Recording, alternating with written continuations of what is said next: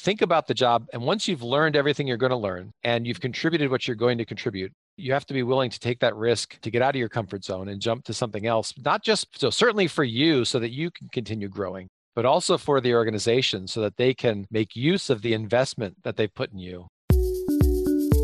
Welcome to the Disruptive Innovators Champions of Digital Business podcast, where IT and digital leaders from around the world talk about their careers, their inspiration, and their vision for the future of digital business. I'm your host, David Wright. The world of digital business is evolving faster than ever, and I want this to be a place where digital business champions create a village to band together and help each other navigate the ever changing terrain. Disruptive Innovators features conversations with CIOs and digital leaders from around the world, diving into their personal backstory, career, their current role, trends they've been seeing, and their vision for the future, personally, professionally, and otherwise. This podcast is made for people who are seeing how quickly the digital business landscape is evolving. Those who recognize that it takes a village of trusted advisors to navigate this ever changing terrain. People who enjoy listening to high level discussions surrounding what it means to be a leader, real world examples of challenges faced, and industry specific strategies leveraged to create exceptional business outcomes. This episode is brought to you by Disruptive Innovations, a leading tech consulting firm that helps enterprise organizations with their IT strategy, process optimization, and workflow improvement. Contact them and find out more at disruptiveinnovations.net. Good afternoon, listeners. This is David Wright, and I'm your host of the Disruptive Innovators Champions of Digital Business podcast. And this afternoon, I am lucky enough to be joined by Winston Beauchamp. Winston, it's great to have you. Thanks very much. Appreciate you having me here. Yeah. Tell our listeners a little bit about your current role. Where are you now? Sure. So I work for the Department of the Air Force inside the Department of Defense, and I am the Deputy Chief Information Officer for the Department of the Air Force. That includes both the United States Air Force and the United States Space Force under one department working for the Secretary of Defense.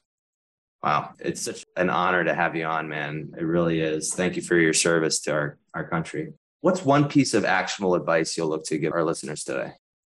Well, if I look at the work that we're doing in the Department of the Air Force and the industry partners that we perform that work with, probably the single biggest trend I see being successful in, in getting digital transformation moving is a bias to speed. We operate within a Department of Defense mindset of sort of deliberate acquisition, deliberate transition for new technologies. We feel the need many times to test everything, even if it is industry standard.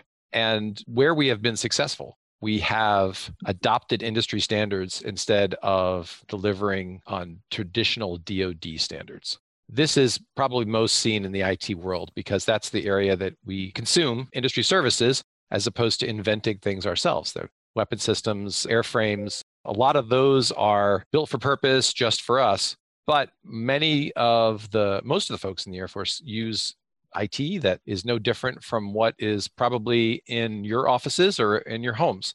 It's just integrated in a way that's unique and has a layer of security on top of it. But it's the same operating system, it's the same hardware, it's many of the same tools that you use to get work done, uh, whether it's building documents or collaborating online. And so to me, it makes sense for us to adopt some of the same methods that industry uses to transition those capabilities as fast as they come out, as opposed to trying to put weapon systems testing and transition processes onto commercially available software. Right. Yeah, great advice. I love that. So, Winston, tell me a little bit about how you got to this position you're in today. Where did you start out and how did you get here? Sure. So, I grew up in Pennsylvania and I went to college at Lehigh University where I studied engineering, industrial engineering in this case. And I interviewed for jobs in that sector in the early 90s when we were really in a hiring freeze in a lot of areas. The economy wasn't doing great. And there'd been uh, very low levels of investment in some of the technology areas that traditionally would go through these boom and bust cycles for engineers. And so many of my fellow classmates didn't find jobs in the field and had to do something different. I was lucky enough to get an interview with uh, General Electric Aerospace, and I wound up working for them in that time frame. I worked for the company, but I was really working for a government customer. Didn't have any idea about it at the time of the interview because, of course, they don't tell you those things. They put me through a, a, security clearance and they hired me on and read me in on what I was to be doing. And my eyes got like this big. And I said, okay, fine. They went through a series of transitions themselves. They were GE Aerospace was bought by Martin Marietta, and then that was bought by Lockheed to form Lockheed Martin. And so I worked in industry, uh, really enjoyed my time in industry. They treated me very well and put me through a master's degree. So I wound up with a master's in mechanical engineering from Villanova. But at the end of that cycle, I went on a rotational program to go support the government directly, sitting in the government footprint here in Virginia, and loved it so much that after my rotation was up, I wound up getting hired by the government and worked for them full time. And I've been with the government ever since. So I started here, but I started out working for the intelligence community, and I worked for several different agencies in the IC for the first 20 years or so of, of my career and spent much of that time in highly classified environments. I worked applying my engineering degree on everything from systems operations, largely in the space side of the world, but also doing systems analysis and designing future architectures. So I've asked to do a number of studies on what the appropriate next generation architecture of space systems would be. I also, in that time, wound up alternating my jobs between space systems architecture and information technology. And so I spent about four years as the chief engineer for the National Geospatial Intelligence Agency, building ground systems and user hardware and software that would allow the people at NGA to consume and exploit and create products from imagery and imagery products that came from both satellites and from airplanes and turn them into mapping products and intelligence products for our consumers around the world. And my career throughout the IC kind of alternated back and forth between IT and space. In 2012, I wound up taking a rotational assignment, another rotational assignment to the director of national intelligence. And I spent three years working there as the director of mission integration. The job there was to take the various intelligence disciplines and try to tie them together to make them more closely collaborative and to work together to solve problems and just enjoyed that immensely. When that rotational assignment was up, I wound up coming over to the Air Force to be the Deputy Undersecretary for Space inside the Air Force. That was really a merger of, of those two roles because the space side had been part of my career, but on the intelligence community side, applying yeah. that knowledge over in the Air Force side, it was a good jump because it was just relevant enough and adjacent enough that I was able to leverage a lot of the experiences I've already had and since a lot of the ground systems for space are very IT intensive, I could apply that experience as well. I mean, it's mind blowing stuff. I mean, it really, really impressive. I always, as a techie and kind of a computer nerd, I always have a lot of respect for industrial engineers and people who went the way that you did. I ended up studying finance in college. Don't ask me why. I was like building computers as a kid and studying MCSE and you know, when it came time to go to college, I was like, I want to move to New York and make money. That was the young me. But I always wish I would have went into that or computer science. But I digress. I ended up in the right place. You know, the technology changes fast enough that you can always jump back in and you will not have missed much more than everybody else is already in the field because it's progressing so quickly. It's that has been my experience. I lucked out. So really, really cool journey, Winston. I want to ask what's one of the most important things you learned along the way, personally or professionally? And what was life like before learning it and after learning it?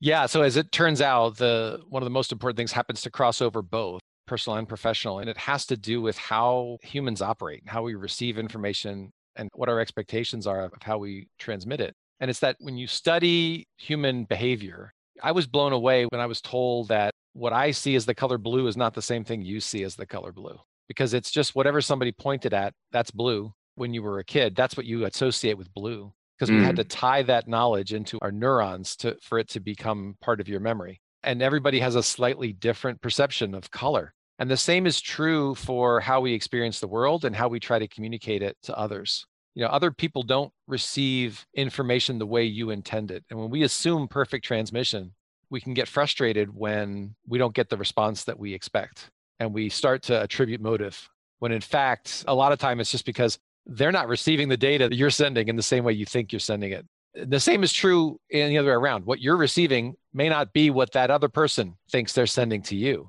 Yep. And so you have to have a certain amount of humility and you have to provide a buffer. Whether you're communicating a really complex technical issue to a series, a set of your peers, where there tends to be a language and a rubric that allows you to communicate nuance. Or you're talking to your family or your kids about something, and you realize that the mm-hmm. way, if you convey something in a manner that to them is received as intensity that you don't maybe intend. So right. I think having that nuance, having that humility about it, and knowing that you're going to have to communicate. The lesson I learned from this is say it different ways. Don't just repeat the same way that you've been saying it. Because if they didn't, if they only got 20% of it the first time, repeating it is not going to give them a different 20% if you just use the same words.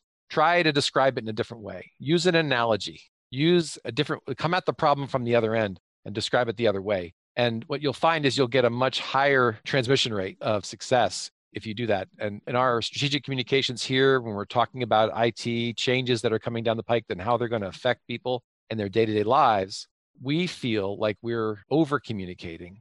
And the people in the field tend to think we're under communicating. So the lesson I take from that is if you communicate about twice as much as you think you should, they're going to receive it about half as much as they think they should. So keep going. Even when you're blue in the face and you're sick of talking about this stuff, find new and interesting ways to communicate it. Don't do it all via email do some via town halls, do some via postings online, draw pictures, communicate via interpretive dance, find some way to get the message across that might be a little different from how you think it's perfectly clear the one way that you're putting it out, but that's because you're close to it. You've been working it. Others are hearing it the first time and they need a little bit of context.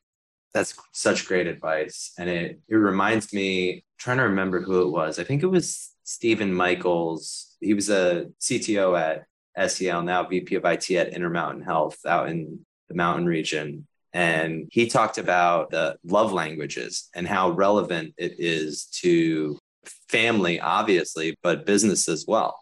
How we're interacting and how people react differently from words of affirmation, acts of service, quality time. Obviously, physical touch isn't appropriate, but just that those the different ways of communicating with people is significant. So I love your advice there. It's really, really relevant, I think now more than ever. And I think it's also important for me when I'm thinking about my understudies or my direct reports and my direct reports, because you can only do so much via communication, even in those different styles. But, and you as an executive at the top, you're not going to be able to speak likely directly with someone down here all the time, right? It's a huge organization the Pentagon and, and the department you work in. So, how am I coaching my people on these strategies so that they can implement them in a more personal manner? I think is also something that I get out of that, what you just shared for sure. Yeah, I can tell them to my subordinate leaders to deal with their customers and their subordinates in a certain way, but it can be much more effective if you, you show them. So I'm going to deal with you the way that I want you to deal with your folks, whether it's the people who work for you directly or the customers in the field who come to you for information or who need your help to help a, uh, something new transition into operations and you know, modeling that behavior they're much more likely to pay attention to what you do than to what you tell them to do. Right just like 21 month old daughter that's right. No. So winston what about uh, god knows i've had plenty of failures along the course of my career. What's the failure or hardship that sticks out in your mind as something you learned just a ton from over the course of your pretty epic career? Yeah, when I was still at NGA, I was the technical executive, which is kind of like a CTO at the agency level. And one of the jobs that I had was to work to conduct these major cross community studies to figure out what the next generation of overhead imagery architecture would be. And I was working with a team of folks who understood requirements from people in the field, who understood architectures and the systems themselves and how they worked and what the options were, as well as people who did modeling and simulation to figure out what the performance were. And we received an option that was innovative and interesting, but which wound up being politically incompatible with something that another agency was already doing. We thought technically it was the right solution, but we were concerned that we wouldn't be able to get it through because of that overlap. We went, I went with my gut and I went with the idea of promoting this option, even though it had this, it was the best solution, but it had a fatal flaw of being politically contentious. we put it forward anyway. It crashed and burned miserably on that basis. And we basically had to throw it all away and start over the following year. And I was sure when I went into the director's office to explain to him that you know we had lost a year and had you know been unsuccessful in promoting this architect, I thought for sure he would bench me and put somebody else in charge. And he said, "Well, don't worry about it. You'll do better next time." And I said, "Are you sure you want me, sir, to do this?" And he goes, "Oh, why would I waste all this valuable experience you just learned? Right? You know where the pitfalls are now. You know mm-hmm. what to avoid." And he was a he was a, a Navy guy. He was a, an admiral, and he goes, "You know where the mines are." right? The mines in the harbor, you know where they are. So you know how to avoid them. And so he back in and he said, You're going to run it again. You're just going to do it from this perspective. And he gave me good guidance and I went forward. And the very next year, we built an architecture that was proved all the way up the line and got signed off by the president and became part of our budget. And so I, will never forget that advice that failure is not a reason to sideline someone. It's valuable experience that you use to build. And, it, and the other thing he said to me was, Look, you've never failed You've never ventured anything really big. You never tried mm. anything really difficult. You've never taken a risk. And that tells me you left something on the table. Yeah. If you've never failed, you've never innovated. Yeah. So he said, if I or you in the future, if either of us were to sideline someone because of that failure, you're you're doing two things. One, you're taking that valuable experience off the battlefield, and two, you're sending a message to your folks that says, whatever you do, don't take a risk because the boss is going to cut you off at the knees. Right. And that is not a message he wanted to send forward. And it's something I've taken to heart ever since. Doubting this from the rooftops at a lot of the uh, in a lot of the industries that we're working with currently. So yeah, that's the great lesson. So Winston, I want to talk a little bit more about your current role, kind of where you are today, your vision for the organization. Before we, you know, shift gears into that, what is your favorite book, or literary piece, either all time or right now, something you've read recently? Yeah, so I'm reading right now. I'm reading a book on China from the author's name is Economy, believe it or not, but it really details from their perspective, from the perspective of China, how they see the world, how they see muscle movements that they're promoting to develop their economy, as well as to promote their national security through partnerships and outward displays of strength, their understanding of where their structural weaknesses are in their mm. society, as well as where they think the West is vulnerable. But it does it from a societal perspective, not from a military political perspective. And I appreciate the author's style because of that. It's helpful to understand the points of view of other people if you expect that you're going to have to counter movements that they're making in ways that perhaps you wouldn't get if all you saw was the outward effect of, of their action. And yeah. so, in terms of nonfiction, that's my current read. I have, you know, escapist fiction as everybody does in the science fiction or fantasy world that allow me to shift gears once in a yeah. while. Love it. What about so this, you got to tell me? I'm a sci-fi guy myself. Favorite sci-fi book all time? Uh, if you go to all time, I have to go with the classics. I'm a huge fan of Asimov Foundation series as well as Heinlein. And between the two of them, they've pretty much been able to do everything that needs to be done in that arena uh, with uh, Frank Herbert and Dune series as a, a distant third, in my view. A lot of people like that style better, but I'm I stick to the ones that talk about the issues with respect to if you do this, here's what then happens. What here are the extensions of that into society that will uh, cause all these second and third order effects that you might not have anticipated. Yeah, I love it. Seems relevant to your uh, you know, your career too. Very cool. Well, no, thanks for sharing that, Winston. So let's talk about. So you're the Deputy Chief Information Officer of the United States Department of the Air Force. What does that look like today? What's your vision for the institution? Tell us a little bit about that. Right. So the office of the CIO is responsible for strategy, policy, architecture for all of the information technology at the enterprise level for the department. So we're in the process of a huge generational transition from a situation where we have information technology at the program level to one where we design and build it collectively so that it operates at the enterprise level. This means instead of an airplane with a computer attached to it for logistics or maintenance purposes, we're talking about an enterprise network that connects up all the systems so that we can coordinate their action. That is true whether you're talking about mission operations, it's true if you're talking about the business side, financial management, logistics, maintenance facilities, acquisition, uh, personnel. all that has to be rationalized as well because they largely run on separate systems. And a lot of them have to exchange data, and they do it today through cumbersome interfaces. And we're working to streamline those so that it can be real time. We're talking about the computer networks that people use for regular office automation. We've largely succeeded in collapsing them into a single network, at least at the unclassified level, so that we can share data, send email back and forth, collaborate virtually on tools like this so that we can, we can see each other and communicate that part has largely been done. We need to take that same level of integration that we've achieved for collaboration and extend that to the business side and the mission side of the Department of the Air Force. And that means identifying all the networks that are out there because we're nowhere near close to ON1, uh, identifying all the applications that we need to get our job done and how they could potentially be consolidated or hosted differently than the way they are today.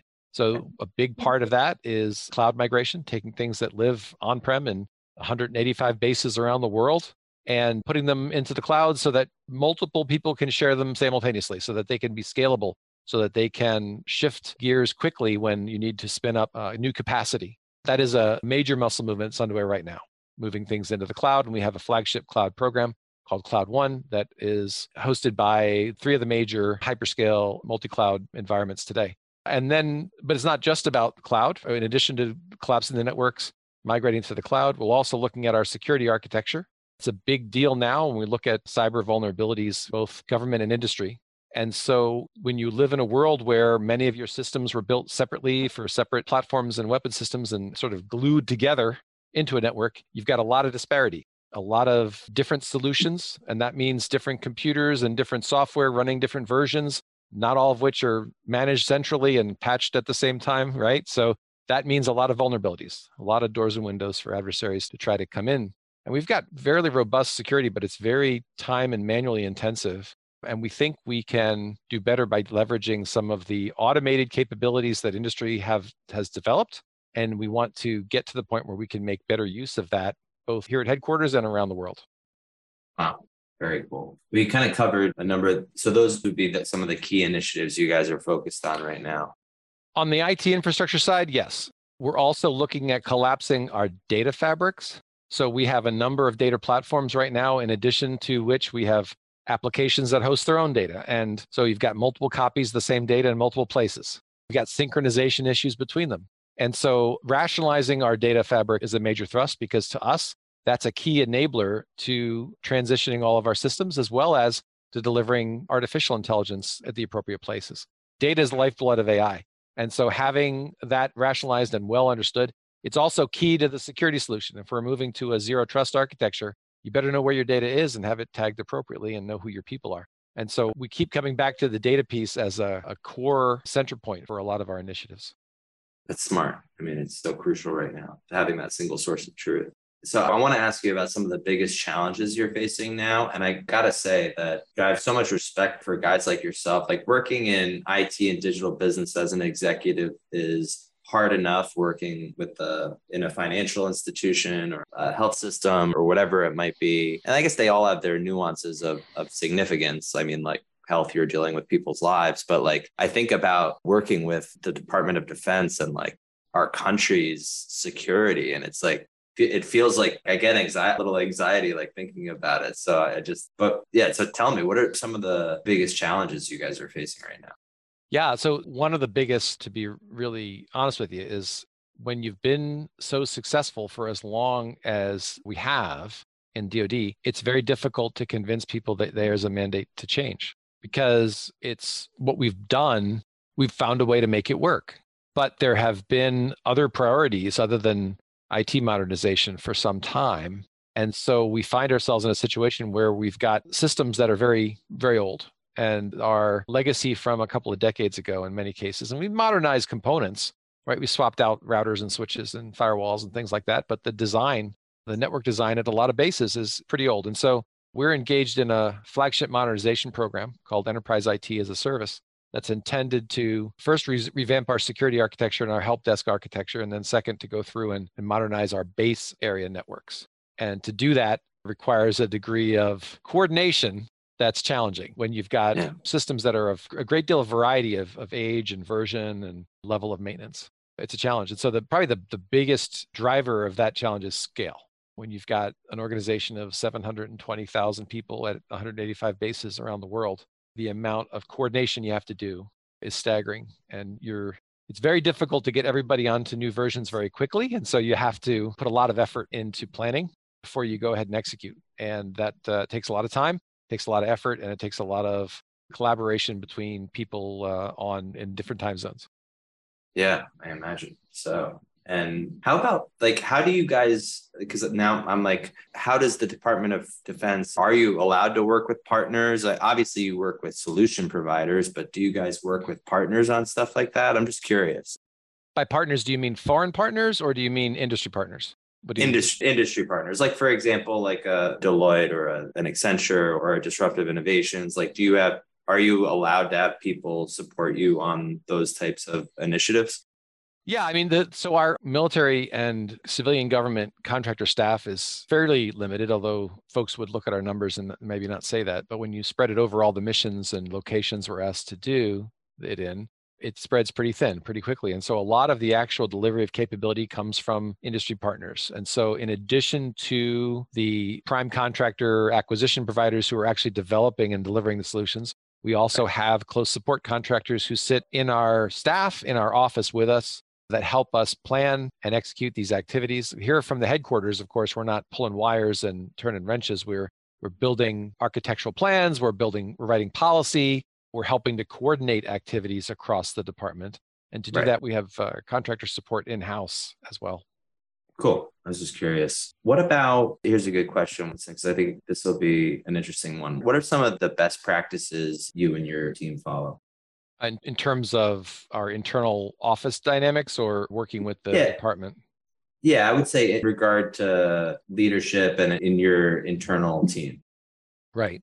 So the role of the CIO in an organization of, of our size, and in particular in the in the CIO, is prescribed in statute in terms of the authorities that a CIO has. And hmm. so it's pretty clear what we're supposed to be doing. We're not always resourced to the level we can do all the things we need to do. There's quite a few sort of mandatory compliance activities that we have to execute. And then we also have these initiatives that we're pushing to try to modernize the architecture. And so we know that most of the work is going to get done through others.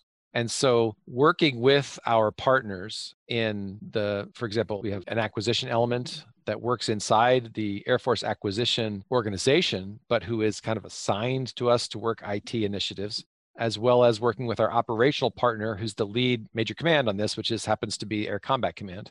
Working with that partnership, we are able to sort through everything from how do we build the budget for the coming year? How do we design a transition plan for a new capability that's being delivered? And how do we decide what direction we want to take the architecture in? We have to work very closely with those partners. And so one of the shifts over the past couple years has been the in-house staff here is small and so they can't be in the middle of all of those activities. Let's figure out what are the roles and responsibilities of each of those partners so that we don't all feel like we have to be in everybody else's decision making cycle. Let's figure out what has to be made by the CIO shop and what can be done, what can be delegated to folks in the field to execute on their own. And then we stay out of the business that we've delegated. You don't go back in and look over their shoulder and, and check their math. What we try to do is hold them accountable for outcomes. So if we say, hey, we're moving in this direction, we're going to adopt this new technology, your job is to build a plan to integrate it. We hold them to the outcome as opposed to, well, that's not how I would have done it. That's one of the core principles getting out of the execution business and staying focused at the strategy level, keeping giving guidance and then providing an opportunity for folks to give us status and feedback. It's a shift that's taken place and it's one that I think has been successful but it's one that always requires work. It requires building strong relationships amongst all those parties and as happens, people move on to new jobs. As military folks get reassigned, you have to reestablish those connections and keep those building. It's an ongoing process. Sure. Yeah, but great, great practice for sure. How about any innovative technologies that you're really excited about that will serve to support the vision that we were talking about earlier? Yeah, I'm really excited about Zero Trust as a baseline security architecture because it enables us to take advantage of one of our strengths, and it also forces us to do some things that we have to do for other reasons anyway. And I personally, I feel that we're strongest as a Department of Defense when the services are working together at something. And zero trust happens to be something that the DoD has uh, been a uh, very strong advocate for. And so at that level, they have a pilot process and a, a prototyping activity that's underway that'll help flesh out some of the challenges that we expect to see. Zero trust is a concept that mm-hmm. says, look, I'm not going to try to just protect the perimeter of my network and then allow you to do whatever you want once you're inside because right. there's a danger there that folks can get inside and then maneuver laterally and take whatever they want and get out. And so instead, it says, I'm going to assume that my network is porous and I'm going to protect the applications and the systems that hold the data and tag the data and protect it where it lives. And that this is a concept, right? And but it has technical solutions associated with it as well as practices that you have to put in place. And it's one that has a bunch of advantages for us we spend a lot right now on maintaining base area network perimeter protections. And we believe that we have the potential to collapse a lot of networks if we can use zero trust principles to provide additional protection levels to the data where it lives. And that's key to us because if we don't have to provide separate networks at multiple security levels for multiple programs, that's a lot of cost we can take out of the process. Sure. Yeah. And a lot of those firewalls nowadays can be even, yeah, it can be moved to the cloud too. So very cool. I, I love zero trust. So it's great to hear that, that you guys are taking that step. So as we come to a close here, what do you think? I mean, we kind of touched on on some of the things, but any big opportunities you see for the either the DoD or the Air Force in the future in, in your realm? Yeah. So one of the big opportunities in the future that I think is going to act as a real catalyst for collective action is the department's push for joint all domain command and control. It's known as JADC2. And it's a concept that says instead of fighting with each individual weapon system acting on its own or trying to integrate them with chat rooms and whiteboards, I want there to be machine speed interactions between systems so that we can constantly exchange information about what each platform is doing so that we can apply our resources in the optimal way. If we strike a target and we don't need to send another package against it, great, we'll go redirect to something else. If we think that one of our bases is vulnerable, we'll try to pick up and move to another place before they wind up getting in trouble. And basically it's a it's a very dynamic concept that is much faster in turn time than the manually based processes of the past. Mm. We our advantage typically has been speed. And so if we can accelerate decision time, we can help to counter some of the advantages that others other adversaries might have in the future about based on location. And so there's a lot of work underway here. And we believe that the Air Force's response to the JADC2 mandate, which is a program called ABMS or Advanced Battle Management Service, is going to provide a mechanism for that collaboration and coordination between weapons platforms. It's a new way of doing battle management, command and control. It is not a single system that's going to run everything. Right. It is a way for the systems to interact with each other and exchange data so that they can make better decisions and that the planners and that the operators at the combatant commands can make better decisions on how to employ these systems but it gets us out of the Navy's doing this and the Air Force is doing that and the Army's doing this. It get it to the point where the joint commanders at the combatant command level can make better decisions faster with the best data of what's going on. So really, uh, kind of like zero trust in the sense that it's something that moves forward a lot of the key principles that we of things that we have to do anyway, and it gives them an organizing principle to rally around. Yeah. So I think that because, as it would make sense, that having the ability to collaborate between systems requires faster networks that are connected to each other. And so those are all things we want to do anyway. It has to be secure. So that we're doing that anyway with zero trust. It has to be uh, operating on a series of interfaces that are well understood. Standardization is good, right? These are all the core principles that we need to put into place to achieve the the, the aims of JADC2, and it's something that we're doing here in the Department of the Air Force to can better connect our weapon systems to our information technology enterprise. Right. And the data, right? It's all about the data. Very cool stuff. I mean, I learned so much today. I really appreciate you, Winston. Last question. If you could go back five or 10 years in time, what advice would you give your younger self? Yeah, I would say don't fall in love with your position. Don't t- treat every job as a rotational assignment and have a goal to leave it better than you found it. Because I found that if you're in a job too long, you start to think of that job as a personal possession instead of a public trust for which you are the temporary steward. And so I've not been in a job for longer than four years. over the course of my career. And I think that's a good thing. And I think more folks could should think of their I think folks coming into this business tend to think, well, I'm going to work my way up the ladder until I find the perfect position for me and then I'm going to stay there. And that has problems. First of all, there's no such thing as the perfect job, right? All jobs have frustrations. But while you're in that job and while you're getting that experience, you're learning, you're evolving, you're growing. And at some point, you've contributed everything that you're going to contribute in that position, and you need to go do something else because you need to leverage what you've learned instead of just storing it up. I think people uh, say, "Hey, I have 10 years of experience doing in this job," and I, and sometimes I look back and I, I say, "Well, do you really, or do you have one year of experience 10 times in a row?" Think about the job, and once you've learned everything you're going to learn, and you've contributed what you're going to contribute, you have to be willing to take that risk to get out of your comfort zone and jump to something else not just so certainly for you so that you can continue growing but also for the organization so that they can make use of the investment that they've put in you by giving you increased responsibility or increased scope and so i going back probably a little longer than your time frame of 5 or 10 years but if i went back 15 or 20 i would have told my younger self keep that rotational program that you started in keep thinking about things that way and you won't get stuck with this mentality of i just got to find that right job and then i'm golden you're never set. You should never be satisfied with what you're doing now because you're going to be a different person on the other side of it. Right. Yeah i love that. I mean because i used to as a younger executive i used to think like i'll be okay when it's like yeah. that like yeah. and that yeah. that finish line keeps moving and it's like if you think about things that way it's almost like it's hard to ever be satisfied too yeah. So coming from a place where I'm a steward, that's just, you know, it takes the ego out of it too. It's just right. like, I'm going to show up, I'm going to add value and then kind of go where I'm wanted and needed. I, it's, I love that advice. Winston, thank you so much for being on today. It was an absolute pleasure. Thank you for having me and to your audience for listening. Yeah. And to all our listeners, thank you for tuning in. I hope you have a great weekend and we will catch up with you next week. Thank you for listening to the Disruptive Innovators Champions of Digital Business podcast. If you enjoyed this episode, please leave a five star review and subscribe to enjoy future episodes. This episode is brought to you by Disruptive Innovations, a leading tech consulting firm that helps enterprise organizations with their IT strategy, process optimization, and workflow improvement. Contact them and find out more at disruptiveinnovations.net.